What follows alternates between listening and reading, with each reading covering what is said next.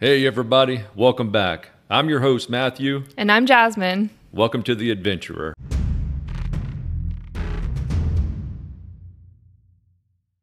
In this episode, we're going to cover chapter four Simple Warrior. And I think Jasmine found some stuff in there that she thought was not so simply put. And I tried to tell her there's a reason I put it like that.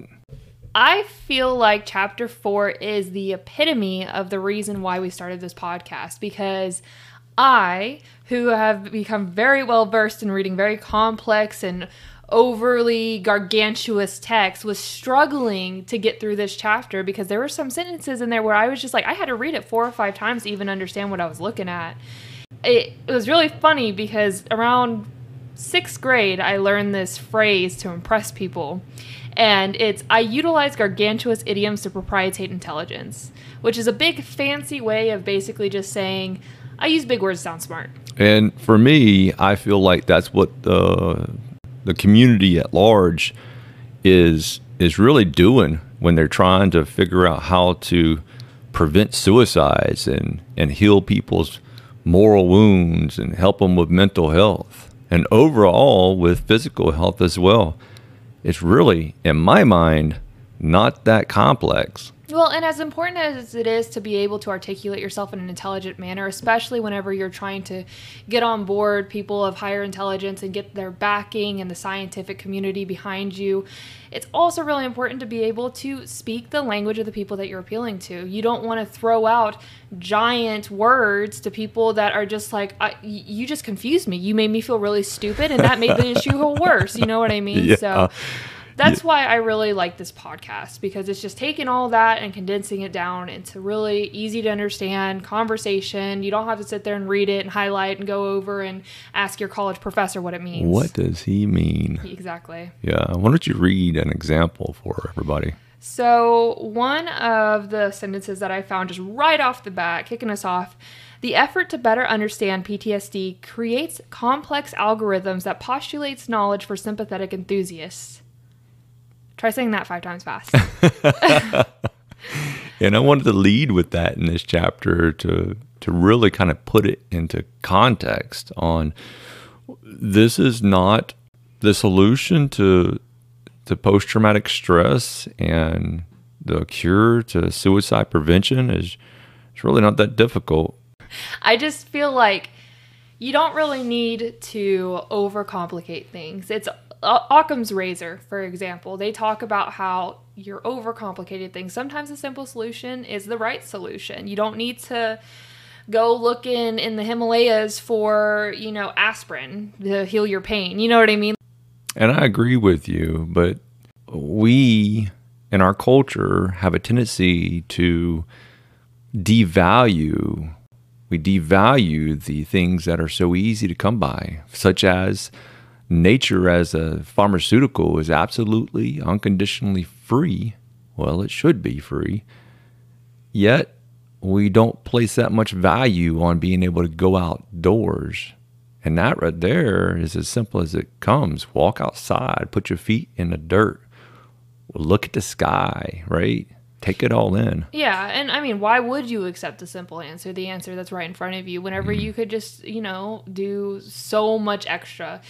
For example, whenever I have something that's broken, like let's say my computer's broken, and I could take it to a computer analyst or whatever, and they could sit there and break it apart and say, oh, it's the hardware, and then I have to fix this razor and connect this circuit breaker and this and that, whatnot. Or you could just walk in and whack it on the side real quick, and then that seems to fix everything. So it's like uh, there it is. There's a simple answer. Turn it on and turn it off. Exactly. Turn it off. Turn it on. Yeah. And that's exactly the advice that you get whenever you call tech support. Yeah. Have you tried turning it off and turning it back on? Because Reset. sometimes simplest answer is the correct answer. Yeah, reset, reset. And that's a lot of times what I do when I go outside. I think a lot of this chapter talks about how I think one of the phrases that you use is you actually have to bring people into your war in order to be successful. And I don't necessarily think that you mean like hand them a sword and they need to fight your demons for you. It's more like just let them in, let them know, like, mm-hmm. hey, this is what's going on. I, I just need a minute. And yeah. something that you also touch on in here is that people are becoming part of the problem by not being understanding Yeah. or empathetic or sympathetic of what you're struggling with. what I tell a lot of religious leaders, a lot of community leaders, a lot of nonprofit leaders when they're asking for my advice is just be empathetic, right? Try to find ground that you relate to with them. And if you can't, and that's okay, but find an ambassador who can. Mm-hmm. Find someone in your church or someone in your in your in your nonprofit. Find someone in your business who can relate to this warrior because they have value, man, and they can bring something crazy to the table that's going to really just set you over the top, mm. like in a successful way. And all you got to do is tap into and harness their energy and their dedication and their loyalty and just watch what happens. But when you set them aside, you watch them, you observe them, or you make them start over from scratch and having to prove themselves, that's kind of demoralizing because in the military, we well, we always rank up unless we messed up, right? We always rank up and move on, and we're earning badges. And when you look at somebody in their uniform, you're like, bro, I, I got it. I see you. Mm. I know where you've been and what you've done. Mm. In the civilian world, you don't get that, and so we're not really allowing their merits to lead. And that empathy is not always necessarily something that is achievable. I mean, let's go back to a couple of chapters ago when we were talking about spouses and the relationship that you have. A civilian spouse is not going to be able to be empathetic to her warrior husband's Yeah. struggles that he's dealing with. So, let me uncomplicate something for you guys Okay. really quick. Here's something that will just take a lot of the fights and a lot of the resistance and a lot of just strife out of your daily to do with your spouse. If your spouse is complaining about something, the best thing to ask them is Do you want help fixing this? Or do you just need me to listen? Because sometimes I'm not looking for a solution. Sometimes whoever's talking to you, whoever's bringing you into their war, doesn't need help. They just need somebody to listen to them. So ask them, Hey, what do you need from me? How, what kind of listener do you want me to be? Do you want me to be somebody that's just listening to you and offering you emotional support? Or do you need me to be somebody that will help you come up with solutions? Yeah, and the advice that I've given you and Adina was ask that question before the conversation starts so mm-hmm. you know how you should listen because we all listen you're supposed to listen differently. Are you listening empathetically, sympathetically, or you're listening to fix something, right? Mm-hmm. And through that compassionate lens, if you would, it, it's what drives that conversation with an individual. I don't think that you can rely on somebody for divine insight or peace because they're going to fail you because the fact of the matter is is that we are human and we're to fail and fall in some capacity. There is not a single person that can measure up to the divine goodness that is God. I agree with you 100%.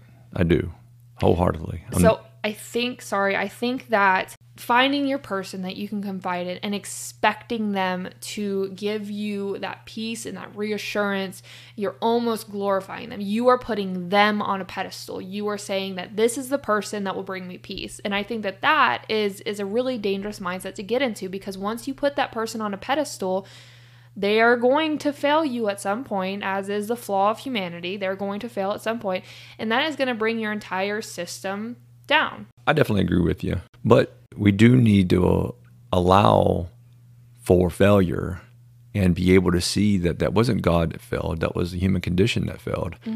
And the good thing, we're talking about hunt the good, the good thing that come from that individual or that situation, that good thing is from God. And, and that person allowed themselves to be used by God. The bad thing is the human condition. And so if we're really wanting to simplify it and separate it, just draw a line between the two. It's really not that complicated. Right. I think one of the most detrimental things that ever happened to my mental health, one, I, I don't want to say that because I feel like that's a lot to put on somebody's shoulders, but mm-hmm. something that significantly impacted me was when I expected empathy and an empathetic response and was not met with that. Yeah. I don't know if I was expecting more sympathy than empathy, but I was expecting from a person, I was expecting more of a response that soothed my soul, that made me feel like, okay, it's fine. And what it was was when I was a brand new military spouse, I was struggling with my husband's constant absences because of work.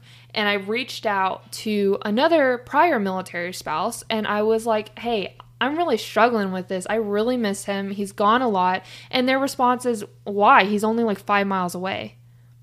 I'm like, yeah, okay, he's five miles away, but I still don't get to see him for two weeks at a time. He's Yeah. still gone for two weeks at a time. He doesn't have his phone. I can't talk to him. I can't see him. And it's every month. It's hard. It hurts. This absence hurts. I can't develop a routine. I, I don't have any friends. But there was no empathy or sympathy that I was given. And that hurt more than anybody else's response. Or when I turned to a confidant one time and they turned around and said, Well, you knew what you were getting into. Please, for the love of God, if a military spouse ever tells you that they're struggling with something, please do not tell them you knew what you were getting yourself into. Because that is just, I, I want to. That makes me so angry when people do that. It makes me angrier than when people don't use their blinker. Yeah, that's pretty bad. I caution anybody that goes looking for empathy and and seeks that comfort in a human being. Hmm. I think that you should first and foremost turn to God, and I don't think that getting on your knees and praying should be a last resort. I think it should be your first resort. Oh, yeah, I agree with that. So, back to simplifying things and how we overcomplicate things in our society. Let's take the policing, for example, and how we're trying to solve the, the crime pandemic or the hate. I would think that the solution is real simple. People be looking for peace, the peace that passes all understanding. People be looking for happiness and joy. They be looking for all kind of stuff, but in all the wrong locations. You see, in my mind, I think that if you want to really combat crime, you really want to bring peace to America, to the world, you need Jesus. That's a simple solution. Jesus was the embodiment of love. God Yep. is love. Yep. And it says that in Colossians, one of my favorite Bible verses in Colossians, it says, And out of all of these, put on love, for it binds everything in perfect unity. And that's Yeah. what it is right there. I think that thinking that a trigger has to be tangible or a direct action is a flawed thought. I think that people can see goodness in you, and then that in and of itself can be a trigger for evil, right? Mm-hmm. So I can see that. you used to tell me because I used to really struggle in middle school. I had gone from a private school where it was very small, close knit military community to a public school, and it was my first experience with a general population. I was not a big social media person. I was very, you know, just in my books, whatever. And I had a really hard time making friends because I was abiding by a very strict moral code that I was raised by. Mm-hmm. And I would come home and I would be very distraught over this, and you would tell me, they don't like the Jesus in you. Yep. They can see the Jesus in you and they don't like it. Yep. Some people are just repulsed by goodness, by Yeah, kindness, because yeah. they cannot measure up to that. Yeah. That's profoundly baffling when someone who mercy and grace and forgiveness refuses to accept the very thing or the very person who brings it. You know, mm. they, they lash out at it. So we were in the movies last night Okay. and I ended up talking to Kyler about this, my husband. I was so mad. It was such a good movie. But I was so mad because there was somebody almost in the front row that was on their phone. Right after the message on the screen came on that was like, please turn off your phones. And the movie was starting. And I could see what they were doing. They were flipping through Snapchat. Mm-hmm. And I'm like, I'm sorry. I, I didn't realize that the world revolved around you. I didn't know that everybody had to abide by the rules except for you. Mm-hmm. And in your book, you say you are inconsiderate if you fail to evaluate how your actions impact those around you. Yeah. And that is one of the things that really drives my motivation in trying to share the goodness of Jesus with other people because I believe once you're saved, you begin to think about how your actions impact other people, such as Christians should use your blinker. Christians should say thank you when someone does something for them. If a Christian's walking across the street and someone stops for them, they should give them a head nod or a wave. You should be paying attention. And if you're not, I'm not saying that you're not saved. I'm saying you can do better. And I think that that should be, you know, expanded upon a little bit. A good person should use your blinker. A good person should say thank you. Yes. You don't have to be Christian to be a good person. Common courtesy. But I think I'm so baffled by people just not having a desire to be a good person. Absolutely nothing provides the all encompassing satisfaction that God provides. Yeah. So the further away we get from God, the more and more of that greed and that desperation that you're going to see. Yes. And that's what we just start trying to fabricate and synthesize things to where we can try to solve it ourselves when it's already been solved. Hey, the solution's already there, everybody. You ain't got to spend a lot of money on developing and researching and trying to figure things out. It's already figured out. Yep. And it's no secret. It's in my book. And it's what we do at Tin Can Incorporated. We live out the solution, and it's very simple. And without him, you'll continue to be problematic and maintain a self destructive course that affects others. Him being God, Him being God, not me. Because I'm human and I'm flawed. Right. Okay, so moving back to simplifying things. I got mm-hmm. another quote for you here and and I'm sure it's a head scratcher for a couple of you because even I had to reread it like 6 or 7 times. You say, "We have popularized multifaceted algorithms to bolster our positions in global hierarchies to better situate ourselves us as a nanocadal super sophisticated being for a singular purpose of transformation. Please tell us what that means." We're basically trying to figure out how to be better humans without God. We're So- trying to be God ourselves. That's what it means. And we're, we're trying to create all these solutions and and implement all these amendments to our U.S. Constitution and create all these rules and and, and we're just trying we're just stepping on what's already there. The Ten Commandments is all you really need.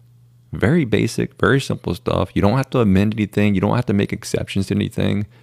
You love your mom and dad and you respect them. Don't steal. Don't commit adultery. Right? Don't don't don't murder.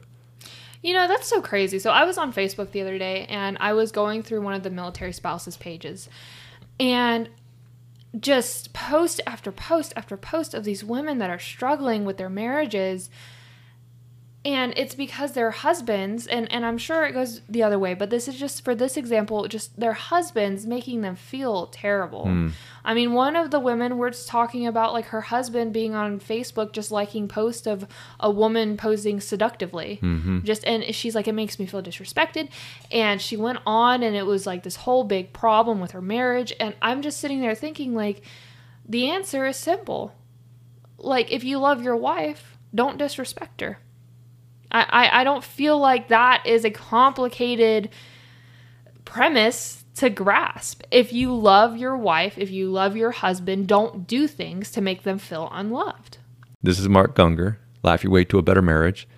He tells about a woman's mind being very intrinsic. Wires are all over the place, they're touching, and everything has connections to everything else. And where I see it to be very simple, if you're a woman, you understand women. If you're a guy, you understand guys. I can also see how it could be very complex for somebody who doesn't really get it. Like you're dealing with Marines, and Marines are a special breed of individuals. God bless their soul. And if I'm ever captured, I want Marines to come rescue me. All right. I'll fight side by side with the United States Marines any day. But, Hoorah.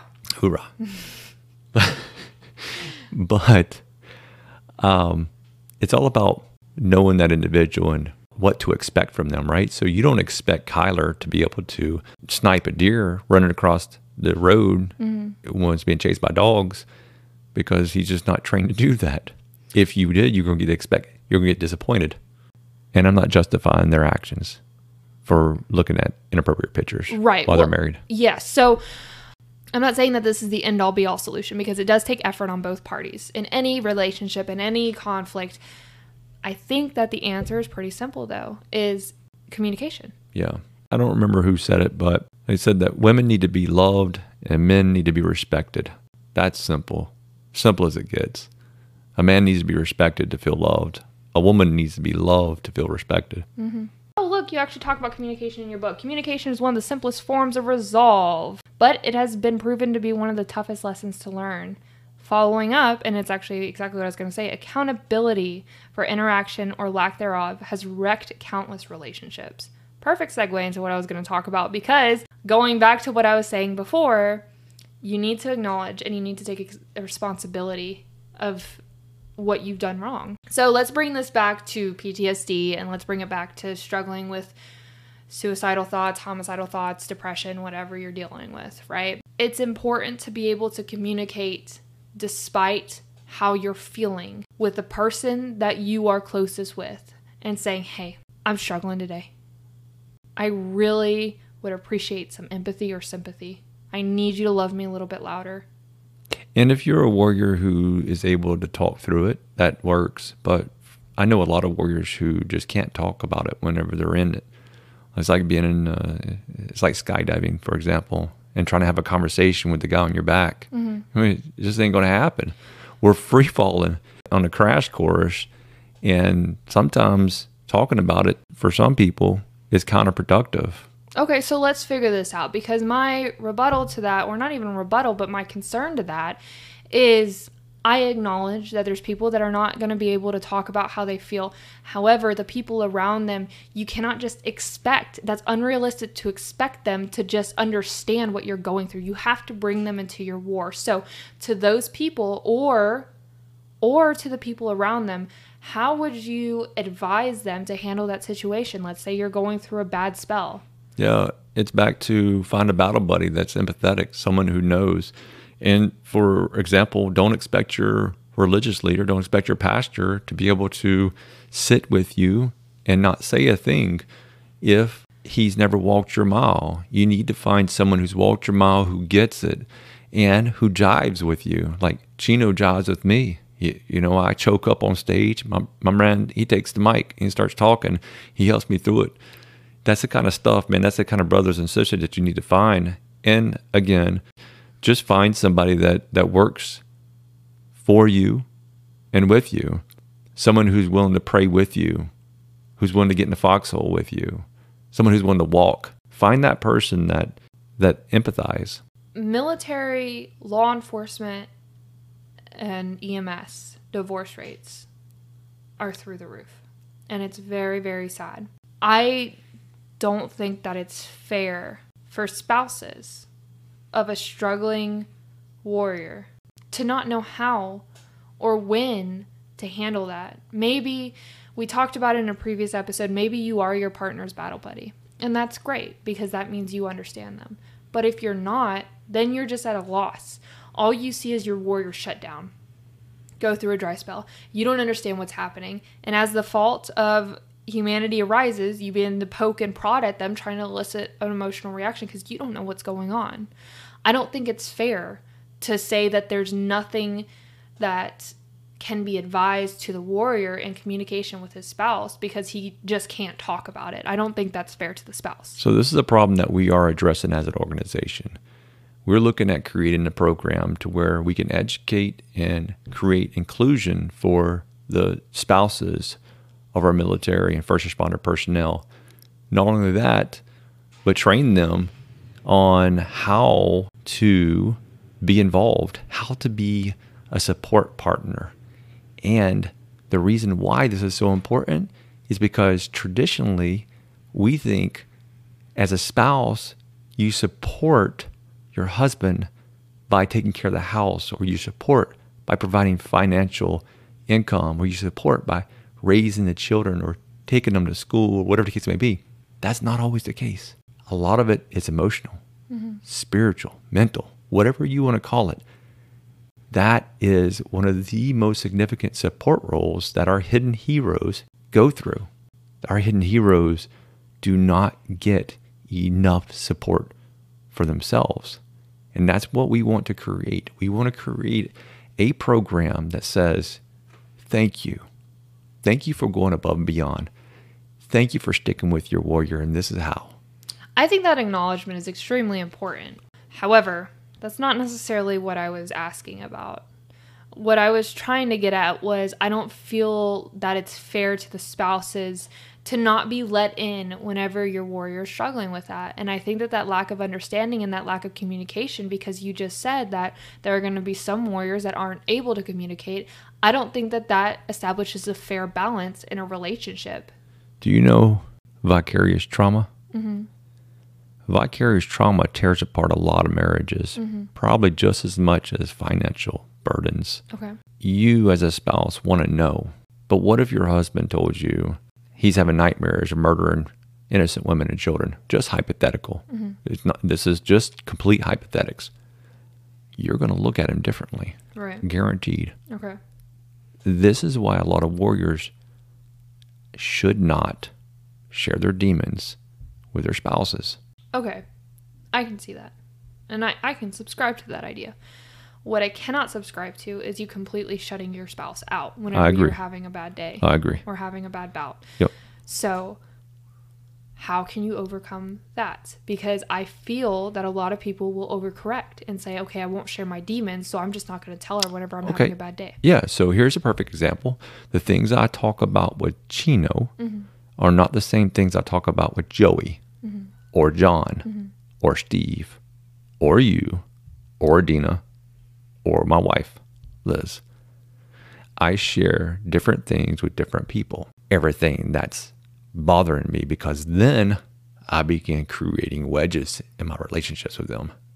And I feel like it's redundant to tell the story of all the things that's wrong yeah. to every single person that's in my life. My circle would shrivel up really fast. I understand that. So I guess the best thing that I could advise to spouses or supporting partners of a warrior is learn to recognize the signs. But to the warrior, you need to be able to talk to your spouse and let them know what the signs are. Yeah, warriors don't shut out your spouses. That's that's a huge foul. Don't shut them out because you're only asking for trouble. Let them in, but you know, let them in at a level that you're confident that it's not going to mess them up because you you do not want what you fought for to fall apart, right? So be careful what you share, but share.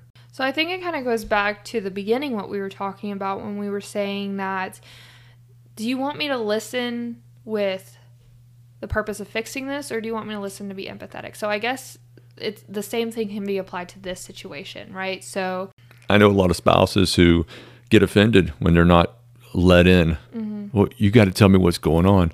Uh, well, not not nothing, man. I'm I'm okay. You got to tell me and tell me what's really bothering me, and they get offended when the warrior doesn't tell them about the demons and then they get hurt when they do. Mm-hmm. And so let's not let's not complicate this, right? Just respect your man and men love your women. It's that simple. Communicate with one another to the best of your ability, but also remember that we're all broken. We're all flawed. We all suffer from the human condition. Don't be greedy. Sharing is caring. I don't want to give the wrong idea that we're enabling lack of communication. Not at all. Yeah, you should definitely at least be able to understand from a spouse's perspective, be able to understand that there's going to be some things that they're not willing to share, but the warrior also needs to acknowledge that he needs to share some things, at least the bare minimum of, I'm really having a bad day. And then the spouse needs to be like, okay, I understand you're having a bad day. How can I help? Or do you need to be left alone? Or yeah. What do you need from me? You know, I had nightmares, and Liz was like, you know, talk about it. I'm like, nope. She's like, okay, moving on. I'm like, a girl.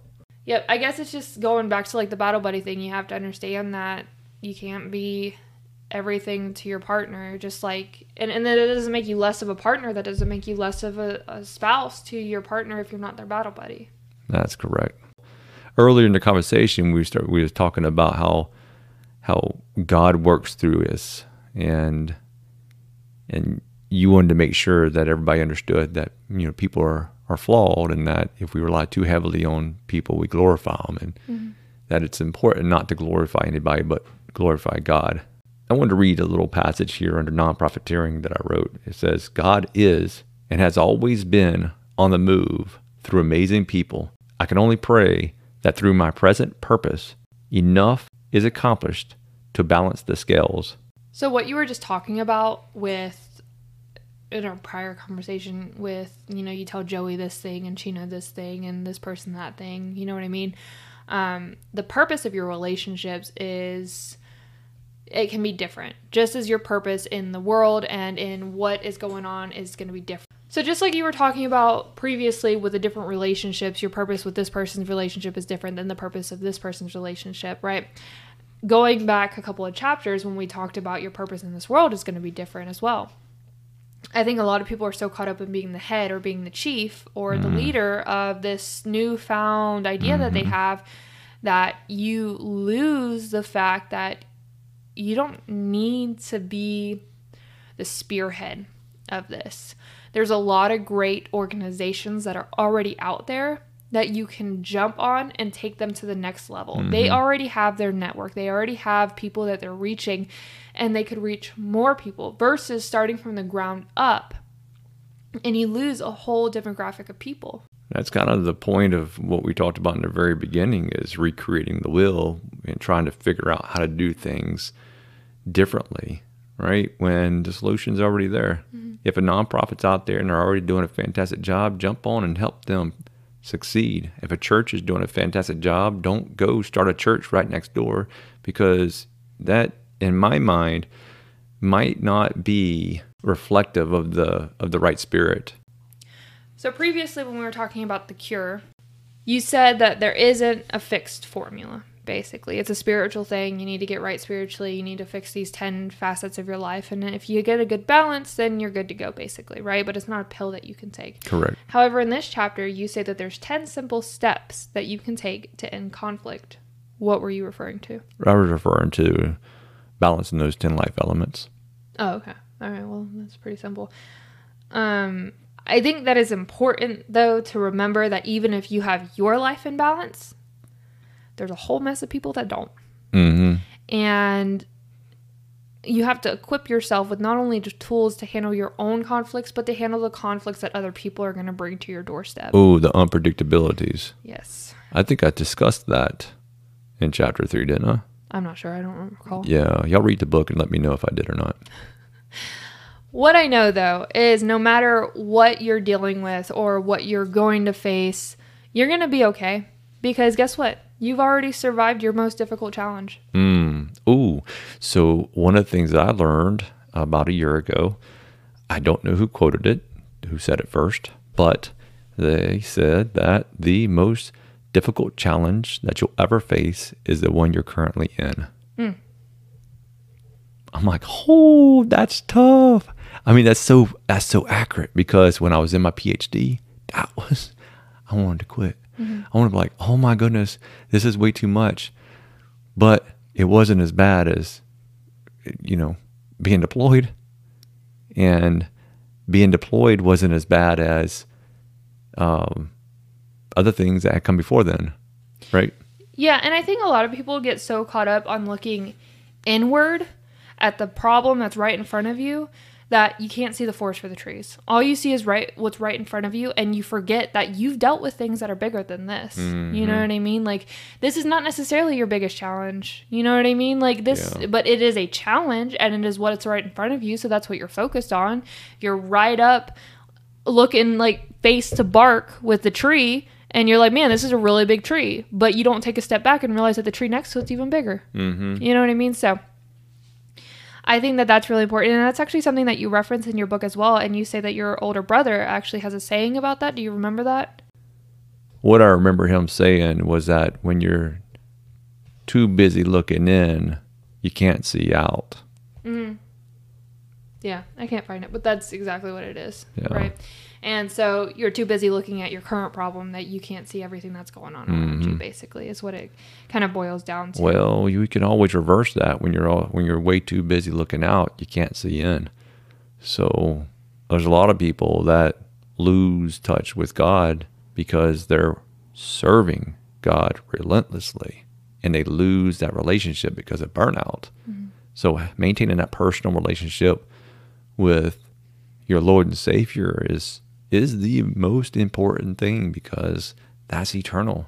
This life is temporary. And the things that come, the troubles that are, those all pass away. But having a resilient relationship with God, girl, that is going to last forever. And it's important to have that balance. Yes. Looking intrinsically and looking extrinsically. No matter what you do, it's important to have a balance because if you're too far looking inwards, then you're not going to see what's going on around you. And if you're looking at the things that are outwards, you're not necessarily going to be reflecting on how this measures up to your moral compass. So you could be like, oh, well, it's just uh, a night out at the club. Like, what's the harm in that? I won't even drink. I won't flirt. I won't do anything. It's just a night out at the club, right? And the next time you're like, well, I'll just wear this dress. Oh, it's just a dress, right? So the frog in the boiling water. Oh yeah, I was getting ready to bring that up. Yep. Well, Chris, So why don't you tell that story because it relates perfectly. so I was talking to Chris. Uh, I was going to riding around in the dog hunt scenario, and he he got to talking about this, that, and the whatnots. And I was like, buddy, you go to church? He said, when I was a kid, I remember going to church at this uh, one conference, and this one pastor came up there and he said, everybody that believes in Jesus, come on back here in the back room and meet me. And just dropped the mic and walked out. I'm like, oh, that was weird. He said, yeah, but the other thing I remember, the other thing was when a preacher came out and started talking about a frog. He said, you take a frog alive and you put him in a pot of boiling water and he's going to jump out. He said, but if you put that same frog in a pot of cold water and you slowly turn up the heat, that frog will sit there and swim around until he's dead. And what Jasmine was talking about just now was the very same thing. The more you tolerate sin, the further away from God you get. And furthermore, the more you tolerate those intrusive thoughts, the more you're going to be okay with those intrusive Oh, thoughts. they girlfriend, you're getting ready to leapfrog into some other chapters because we talk about feeding the wolf. Well, what I was going to was it's all spiritual warfare. oh, yes, it is. And you want to make sure that as you're dealing with your own spiritual warfare, you are not causing attacks on somebody else's Yes. through your inconsideration, Yeah. through Ooh. your boisterousness, through whatever you're dealing with. Don't be so far drowning in your own struggles that as you're flailing around, you hit the guy that's help, helping you next to you, Mm-hmm. or you're causing damage because you're so caught up in dealing with the demon you're fighting with. You don't use your blinker and you cut off the guy that was in traffic and he has PTSD and now he's triggered and he's gonna go do whatever, light the woods on fire or whatever. I don't know. The one time I'm driving through Ocala and I don't use my blinker, this truck driver calls me up. He looks my he looks up. Yeah, he's using his phone while he's driving, mm-hmm. right? He looks me up, calls my number, and I'm like, unknown number. I'm not answering that. I'm driving, right? Calls again. I said, well, this must be urgent. So I answered it. He said, who's driving a tin can truck down through Ocala? I said, well, man, that's me. He said, next time you cut me off, make sure you use your blinker. I said, yeah, that's my bad, bro. Yeah. And we hung up, and I was like, you know what? I don't want to leave it alone. I'm going to call him back. Oh no. And so I called him back up and we started having a conversation. And I let him know, man, thank you. Thank you for calling me. And traffic in Ocala is horrible. It's just, it's just awful. But I wanted that guy to know that I was appreciative of him taking the initiative to call me out because I'm good with that. That's where my level of humility goes. Sometimes I might not be good at it because it's all about time and place. But as far as that situation goes, I accepted my flaws there. Mm-hmm. I accepted that I did wrong. And I was, as soon as I did it, I knew I was wrong. I just cut this dude off because I, you know, a little bit of anxiety in traffic. I got very offensive in driving. And I was just trying to get out of that hot mess, man. and there was no turning around. I was on mission. I had to get to the place I was going. So I just pressed through it. And um, dude calls me up the one time I don't use my blinker. Well, what's so great about that particular situation, in any situation like that, is that we are given a gift. We were given the gift of love Mm-hmm. through Christ. Yes. And through that, we have reflection and consideration of others. Yes. And it's so important to be able to utilize that gift because you never know when your actions might impact somebody. For example, I was in high school and I invited this girl to sit with me one day. Yeah. I don't even, I didn't remember this. This was so like just such a normal thing that I do. I was like, hey, you're sitting alone. Do you want to come sit with me? Right. Four years later, she meets my dad and or she meets you and she's telling you that I invited her to sit with her at lunch one day and you told me about it and I was like I don't even remember that but that was so that felt so good to know that just something so small and so simple touched somebody's life and Yeah. made such a positive impact on them. Yes.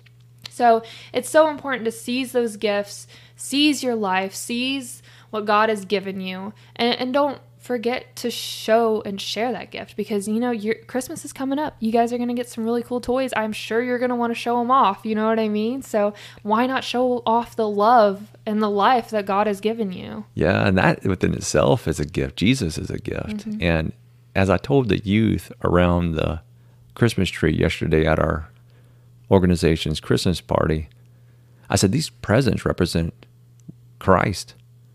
I said, if you take these presents and you hide them away and never use them, they're useless.